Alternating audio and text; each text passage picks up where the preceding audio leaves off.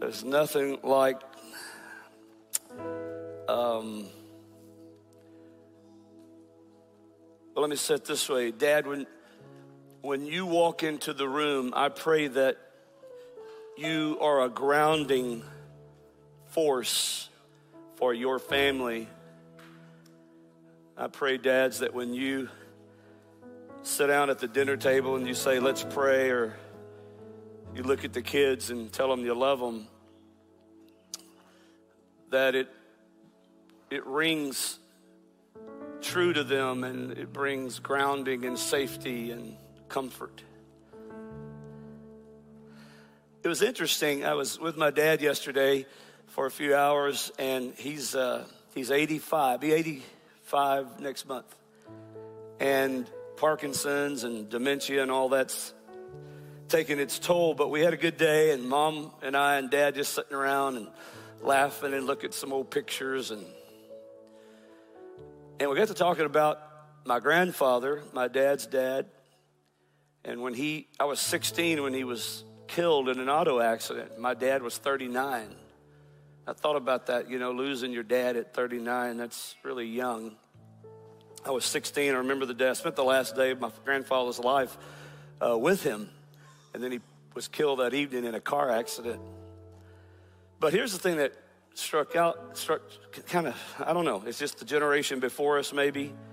But my mom and dad both said, Dad said, I never really heard my dad tell me he loved me, but I always knew he did. And my mother said the same thing about her parents, my papa and mama on that side of the family, said, they didn't say, I love you. I can't really remember them saying that like all the time, but I knew they did. I have to tell you, I didn't like that. Because, in fact, this morning, I hugged both of my sons, kissed them on the cheek, told them I loved them. They're grown men.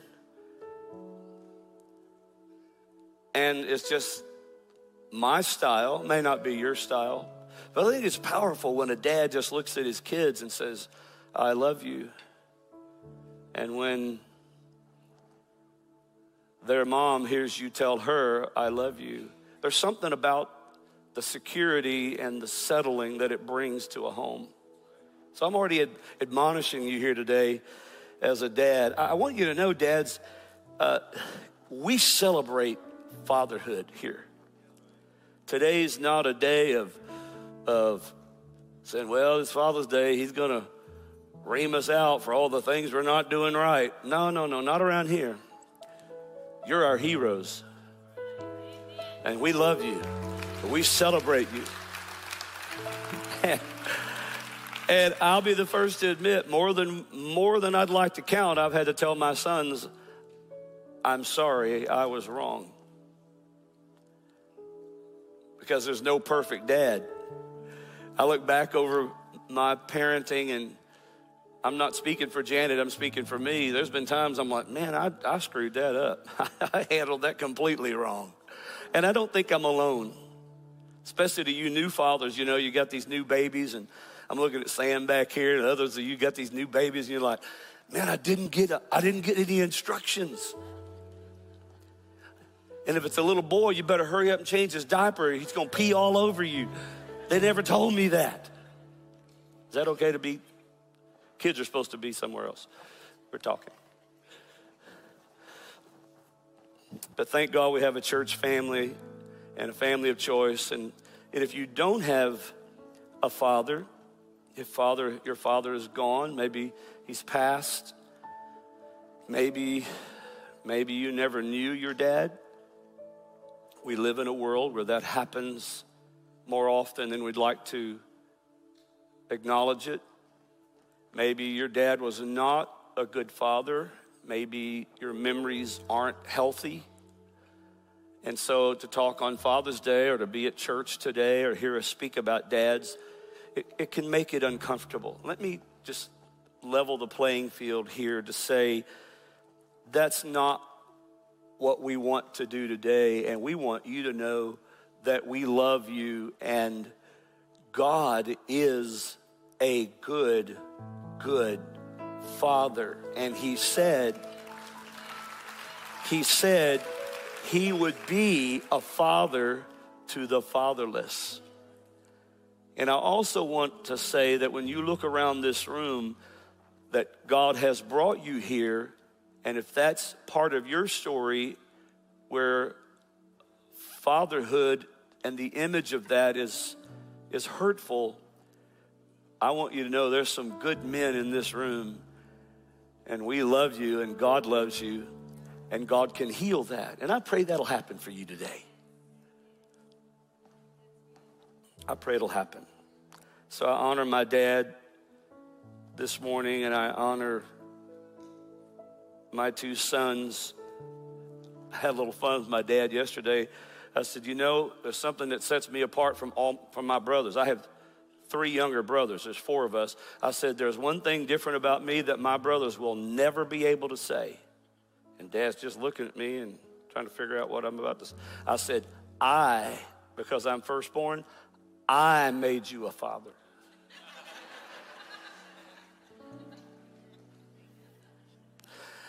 And Jared Green and I talked about that this week.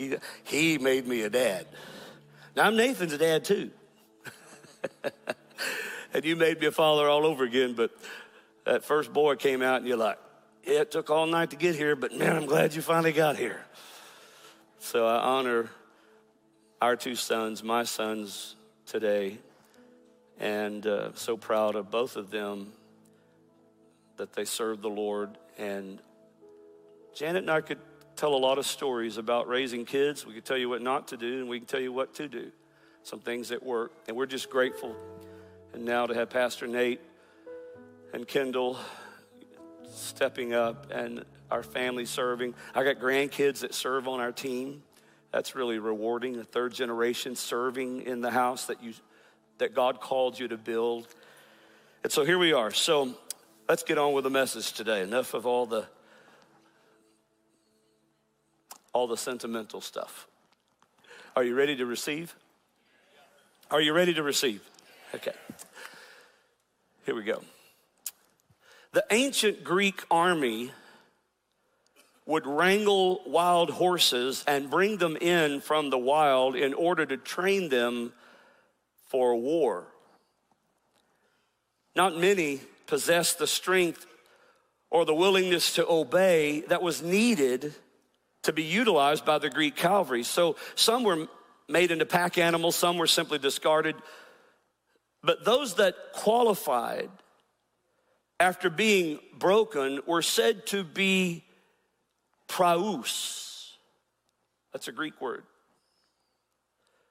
They were no longer unruly or rebellious or out of control. They became war horses. They were called meek. Meek. Being a war horse, they would now charge into battle under control of their masters and maneuver according to his commands. A meek horse was one that had kept its strength but placed it under the authority of the one who tamed it. When Jesus said, "Blessed are the meek," he was actually using a military term.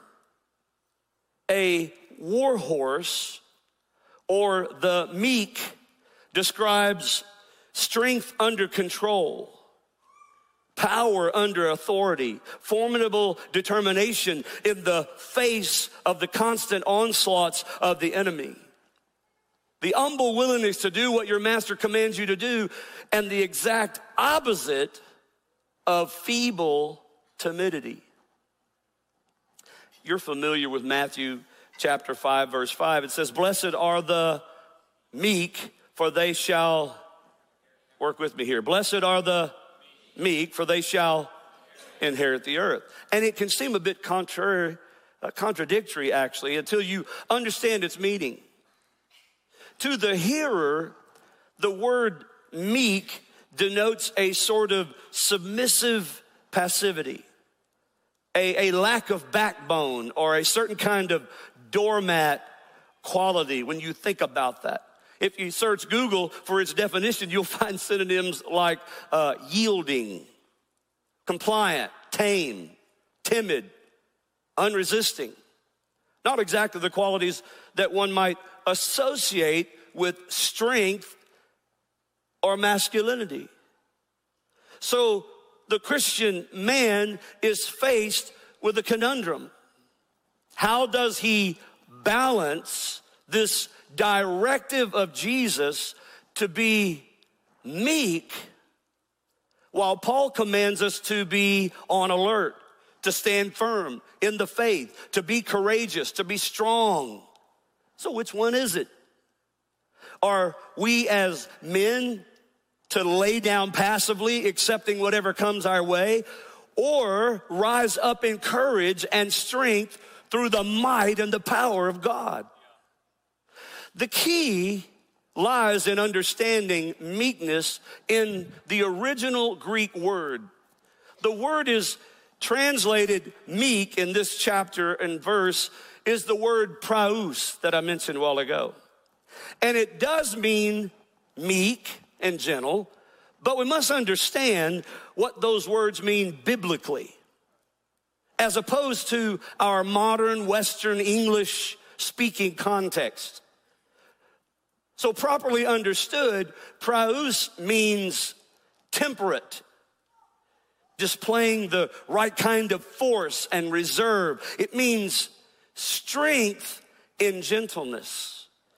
It avoids unnecessary harshness, yet without compromising or being too slow to use the necessary force. So, in Matthew 5, biblical meekness is not weakness, but rather refers to exercising God's strength under his control. It is demonstrating power without undue harshness. It is peace through strength. In short, the biblical notions of meekness and gentleness are really incomplete without both strength and control. Biblical meekness is not passivity or weakness. It is a measured, deliberate, and properly deployed power. Someone said it like this: it's carrying a sword, but knowing when to unsheath it. Meek is best understood in the image and the depiction of a war horse. He is battle ready, has a bridle on his mouth, is under command, and doesn't snort and paw the ground when going into battle, but he is trained, he is poised, and prepared to carry its rider to the end. That's why Jesus said, the meek, the war horse, will inherit the earth. I found a verse of scripture. I heard someone speak on it not long ago, sometime last year, and it really stood out to me, and it's found in 2 Samuel chapter 10 and verse 12. I wrote it down, and I want to share it with you today. It's part of the story of David. This verse says, "Be strong, and let us fight bravely for our people and the cities of our God. The Lord will do what is good in his sight." I thought that was really interesting, especially the part of the verse. He said, let us fight bravely for our people. Would you say those words with me right now, all of you? Say, for our people. Let's say it together. For our people. The backstory of this text is the enemy had humiliated the armies of the Lord. They had went in and were captured, and the enemy cut off half of the beards of the men. And then they took their robes and they cut off the back of their robes, scripture says, up to their buttocks. And they sent them away humiliated, sending them back to David with half of their beards gone. And if you understand culture and custom, both of those were it would have been better to kill them and them die as a martyr than what had happened to them. David sent them off to a private place, all of those men, so that their beards could grow back out and not be humiliated or humiliate the name of the Lord. But David said this, when they came back, something came over him, and he said, no, I'm not gonna let this one go. This one is for our people. We've got to take a stand, and we've got to fight for our people. So he gathered his mighty men to handle and speak to the situation.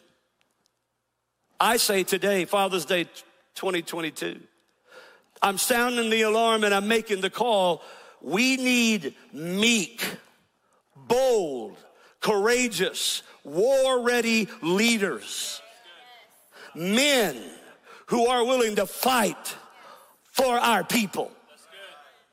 Men ready to take a stand for our families, for our marriages, and for our children. Because there's an enemy coming after your home. He's after your family. He's after your faith. He's after your marriage. And he's after your kids.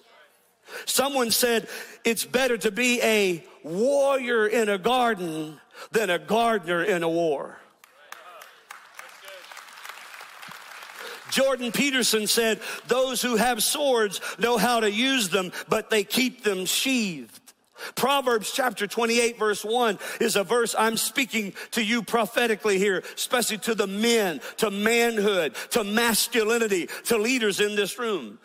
The writer said, the wicked flee, though no one pursues them, but the righteous are as bold as lions. A war horse for our people.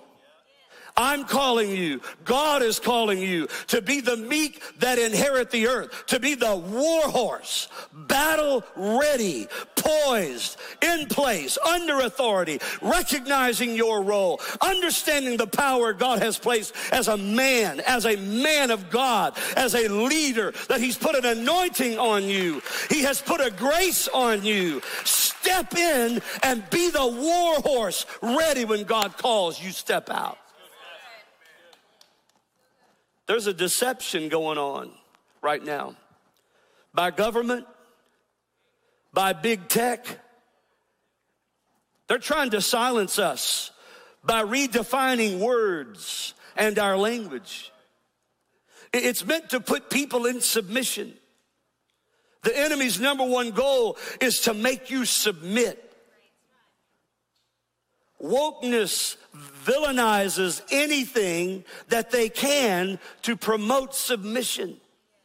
And it may be controversial, but I think it's time we stand up against the deception for our people and our families and our kids and speak truth, God's truth, about what he wants. Contrary to what current culture is pushing and promoting, God designed a structure for the family and for the home. Paul speaks to this structure in 1 Corinthians 11, verse 3, when he says this, I want you to realize that the head of every man is Christ, and the head of every woman is man, and the head of Christ is God. Read right out of the scripture. Now, what does that mean? It's very important. The word head means primarily leadership.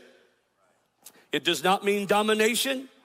It does not mean control and manipulation. It means leadership. So it's used in this passage. Now, you got to understand the culture of Corinth at the time this was written. Uncovering a woman's head was a sign of sexual availability, prostitution, or idol worship. A woman that went out in public and uncovered her head was saying, I'm available. That was the social meaning of that style of dress. And Paul was bringing clarity to what headship really meant. He was clarifying proper authority and leadership and how God designed the structure where that man is under God, the wife is under the husband, and children are under the wife. It's a proper headship for protection. Let me say it this way. When there is proper headship and proper authority in place, then it gives protection for those under that leadership, that headship, and that authority. So it was understood that when proper authority and headship is in place, that you better not mess with those under that authority, or you have to contend and face the consequences of the one in authority.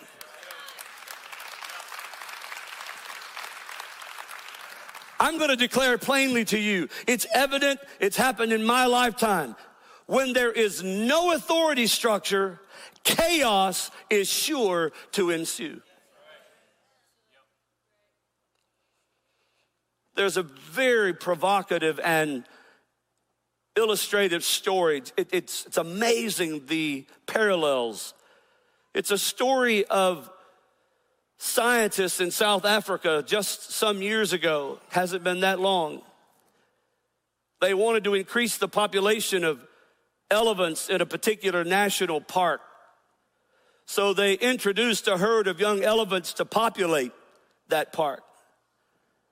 Not long afterwards, they began to notice an increased number of rhinos were being attacked and killed. It puzzled them. And so after making note and researching, they learned it was because of the over-aggressiveness of the young bull elephants that they had released into that park to populate. They began to realize that it was because there was no large male bull elephants to keep the younger, less mature out of must. Must was their hormones, and they would rage, and it was causing those young elephants to be out of control. When must would hit, they would attack anything and everything that came near. They destroyed trees and villages. They were just pillaging everything. And since it was costly to transport the larger bulls, the scientists had decided to avoid the expense. However, the decision was then made, regardless of cost, to introduce 6 large male bulls into the herd. And something amazing happened. Story goes, it's documented, you can Google it online. Within hours, not days or weeks, within hours, a calm came over the herd. Rhino deaths went back to normal numbers. They said that the large, mature bull elephants would literally put their trunks and their tusks and their front feet on the younger bulls, pressing them and holding them down until the young bulls began to behave and act properly. They'd come up aggressively in that untrained hormones going, but those big bulls, they would step up in authority in the animal kingdom, and they would take control over that, not to dominate them, but to keep them in a place of health and strength, and to keep them from doing things that would destroy the good around them. They'd hold those bulls down and say, "Look, son, I can just hear them now. You ain't all that in a bag of chips, and you better shut this down right now, or I'm going to show you who's boss around here." That's what they were saying in bull language, elephant language, flopping their ears. Think about that story. That was the animal kingdom. And scientists have went on to parallel that, just as I'm doing today, to realize that because of a lack of proper godly authority, chaos ensues. When there's proper headship and authority and leadership, it is accompanied by protection and peace and security and order from the chaos. And it creates spiritual boundaries, and Satan has no authority. When the war horse stands up, when the godly man leads his home, I'm not saying and will not say, and you don't need to hear or think I'm saying, that when you walk in, everybody is scared out of their mind. And you run and hide because daddy's home. That's not godly leadership. That is fear and manipulation, and it will not work. But when you walk in with authority, when you walk in the room, when a godly man leads his home and he has not perfection, but he loves and he's real and he's authentic and he admits when he makes a mistake, but he calls to order his family. Angels, I believe, are charged to protect and accompany and assist, and that home will have peace. War horse. I'm calling you men, meek men, battle ready, authority under control, strength. I'm going to leave you with a couple thoughts that I see as the ministry role or the distinct role that God has designed for every man to fill and serve towards his family. Here's the first one. Every man is a priest. Now, I know some of you may have a church background or a partial understanding, and you say, that word is foreign to me. Let me explain it. Every man is a priest. What that means is the father represents his family to God. It was the dad who would go out to the sheep herd or to the bullocks or to the dove cage, and he would pick out the offering. It was the dad that selected the best offering of what they owned to bring it into the tabernacle on behalf of his family. They would come with the father, and he would offer with the priest that sacrifice and the shedding of blood. Dad would be responsible to represent his family to God.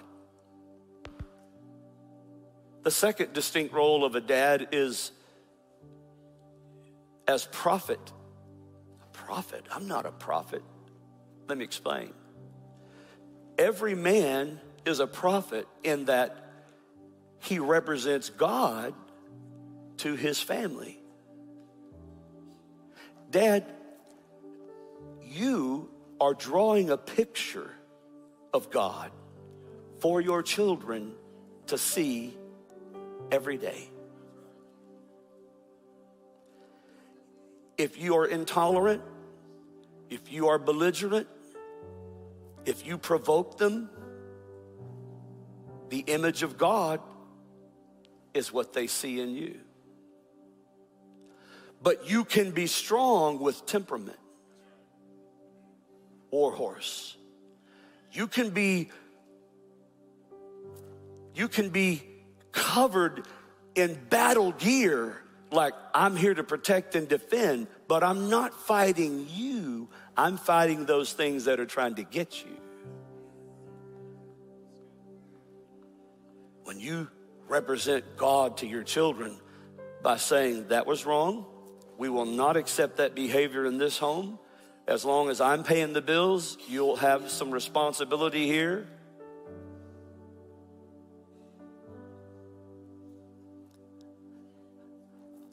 This week, 7 days ago, I heard a story that broke my heart, Janet and I, of a set of parents who have a 9-year-old, and they said, they live in another city, another state, but we know them. They said, we're not going to teach our daughter about God. We're not going to teach our daughter about identity. We want her to choose. We no longer say him or her. In our house, we say they. And we call they, they. They won't even say we call her they. We call they, they. We want her, they, to be what she needs to tell us. Parents, you have a responsibility to parent.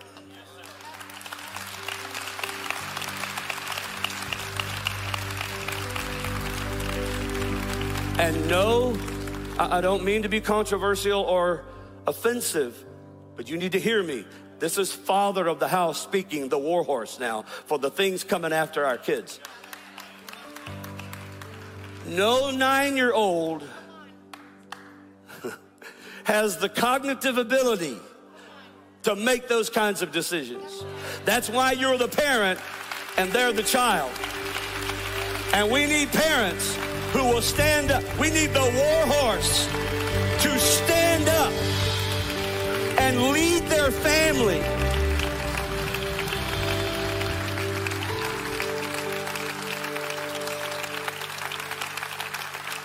I watched the grandfather of this child broken when he said that to me. The grandfather, he's trying to do his part, but he was broken. I left there so sad.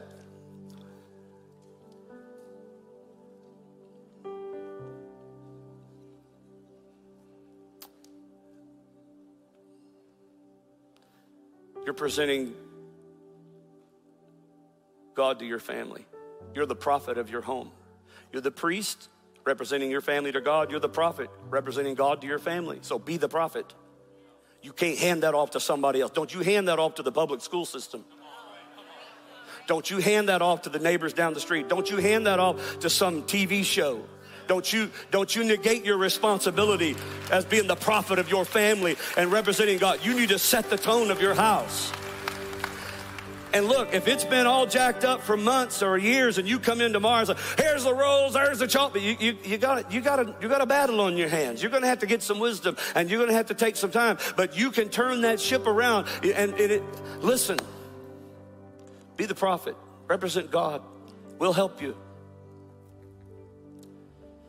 And then the third role that every man is to his family is he is king.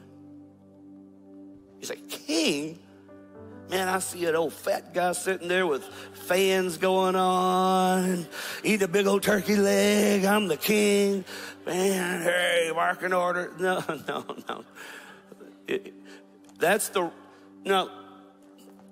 See, the world messes. They change the language. They mess with you. You watch a TV show and it shows a dad who's slothful and disconnected, and it teased me off.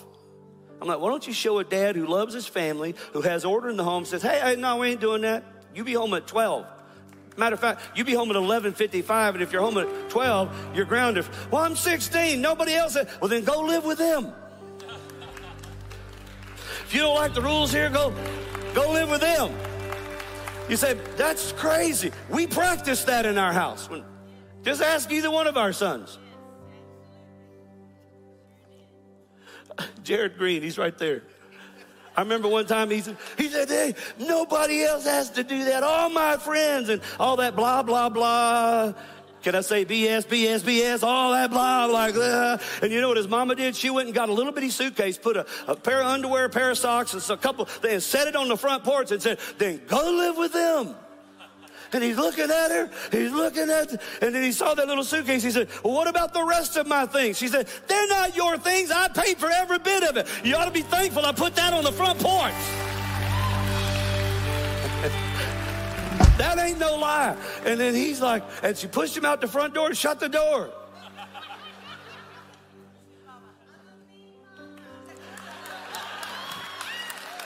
We got two war horses in our house.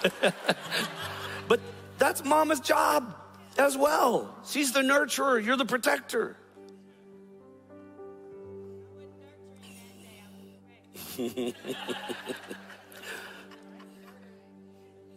Man, my mind's running 100 miles an hour because as a father, my heart is broken and my heart is heavy. And there's a raging war inside of me. And you're seeing strength under order right now because I'm here to tell you there is a spirit coming after our families and this next generation. And we need some dads. We need some roar horses. We need some men to rise up and in love but in strength. Say, that's not going to happen around here. We don't behave like that in this house. No. Here's what Dr. Dobson stuck in my mind. Dr. James Dobson, founder of Focus on the Family, years ago, he made a statement. I never forgot it. He said, you better break the will. You have a responsibility to break the will of that child, but not break the spirit. And some of us are so afraid of breaking the spirit that we get timid. No, no, you need some bull elephants to push down those tusks, poking him in the back of the neck. You ever had an elephant stand on top of you, a big push down, and just say, boy, whispering in his ear, do that again.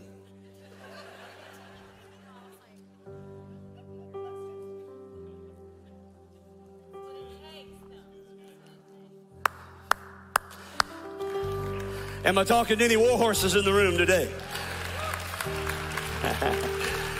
Now, man. So what does a king mean? Okay, let me explain it. The king means that God's given the war horse responsibility to govern your family on behalf of God. Your family's not yours. God gave them to you to steward, and it's your responsibility to steward them biblically until they are released into adulthood, and then you still father them their whole life. Dad represents headship and authority, but it also represents responsibility to his subjects or his family. You can't just sire a bunch of kids and then run off. You got to be responsible for them. You got to take care of them. Every one of us have a responsibility. You can't negate that to the babysitter or to the TV or to the son. It takes a family. I believe that. We all are a family of choice, and we're in this together, and you need to make sure the friends that you're associating with have the same or similar values to what you have. Every household is not exactly the same, but the undertone and the values need to be the same, so that when they're at your house or my house or their house, they're hearing the same thing. And if they come home and ask you a question, Dad, you don't need to excuse it. You need to set the order. Well, this is how it is in our house. This is what we believe. This is what God has said, and this is the way we're going to live, and we're this way until you grow up and go and choose your own. One other story. Pastor Nate was a sophomore in college. He said, I think I want to move out. I'm like, I understand. 20 years old in college. I get it. Now, you have to know Pastor Nate, he's ultra conservative, and that's a compliment. He's very particular, and he saves his money, and he got to doing the math. I said, write down everything it's going to take, get it. You got to figure out it's going to take you to cost.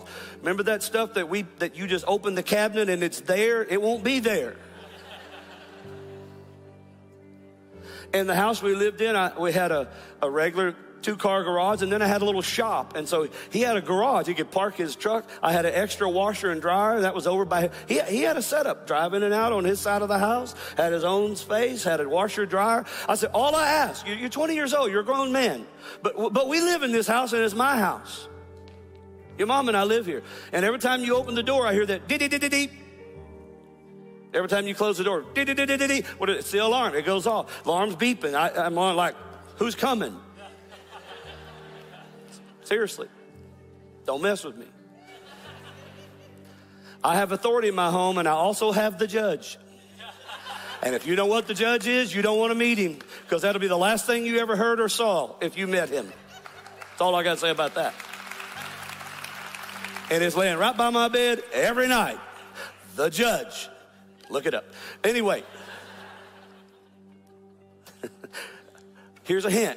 You don't even have to cock it. You just pull the trigger. Now, I ain't planning on doing that, but he's coming home. I'm like, if you're going to be out and you're going to be doing stuff, you owe us the courtesy to let us know. You live on your own place, go live. So he's a grown man. He ought to do what he wants to. Not in my house.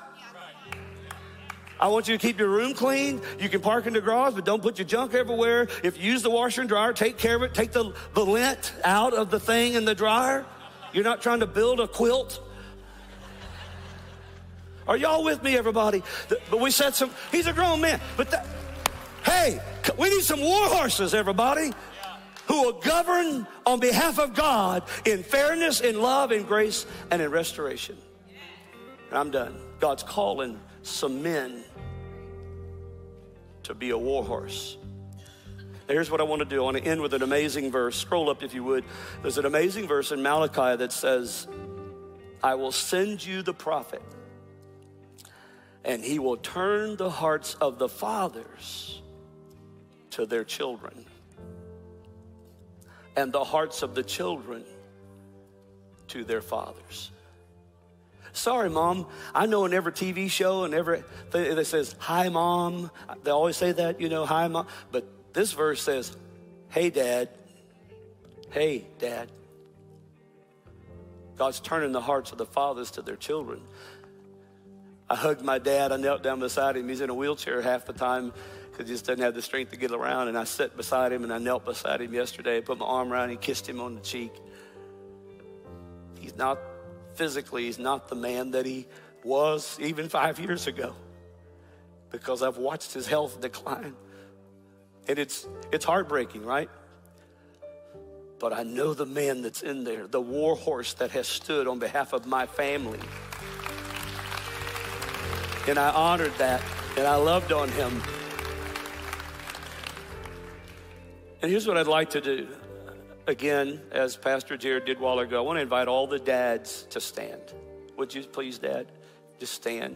If you're a guest, please stand with us. We love everybody. We're inviting you. We include everybody. So I want you to just take a look, just for a moment. And dads, I know some of you don't like to be, you know, I want to be in the background, but let us take a moment, please, to look at you. Our culture can be tough on dads. And if you're a father, you might be fighting a lot of battles for your marriage, for your family. Some of you, as I have even fought battles in your own heart this year. Maybe right now. There's some things I can't protect my family from. I can't stop cancer.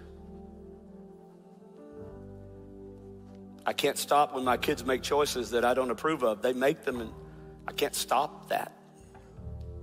So it's tough. And finding the courage to keep fighting every day is not easy. That's why I want all of you to know, every one of you dads, that you are appreciated and you are loved and you are honored in this house, and we celebrate you today.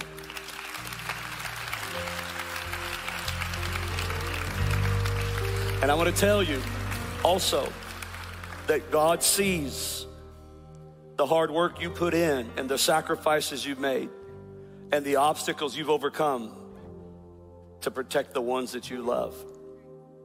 So I want to speak this prayer of blessing over you to remind you how incredibly valuable you are, and the battles that you fight matter. So I'd like for every man just to bow his head. And if you're a family member, wife, son, daughter, near that father, would you put your hand on their shoulder? You can stand if you want to, if it's more comfortable. Would you put your hand on that man's hip or that man's shoulder? If you're a family, would you do that right now? And if you're by a man who may be alone and his family's not here, would you just be the family to him right now? Would you just lay your hand on his shoulder and touch them? Let's do that. Let's look around. If you see a man that maybe there's no family near them, just make sure of that. Just put your hand on their shoulder right now. Put your hand on their shoulder. I'm going to pray this prayer of blessing. Heavenly Father, you said reverence for you gives a man deep strength. And we need men with deep strength. Help us to build our firm foundation on a relationship with Jesus. When everybody else is running the race for achievements and accomplishments, an appearance, help us to remember that what matters most is love. To love you, to love our wife, to love our kids, our families, our friends, even to love our enemies. Help us to remember, Jesus, that you said our care for others is the measure of our greatness. Our care for others is the measure of our greatness. So help us to give our lives away and learn what it means to really live. We realize that everything else is going to pass away, but the man who does the will of God will live forever. And most importantly, We pray today that you give these men a new sense of courage, the courage to stand alone, to be a man of honor, to be strong, to be a war horse, and do everything in and through love. I declare and pray this blessing of health and wholeness on each of these men right here, right now. In Jesus' name. Amen and amen. Can we give our fathers a resounding, come on, a resounding ovation of gratitude right now?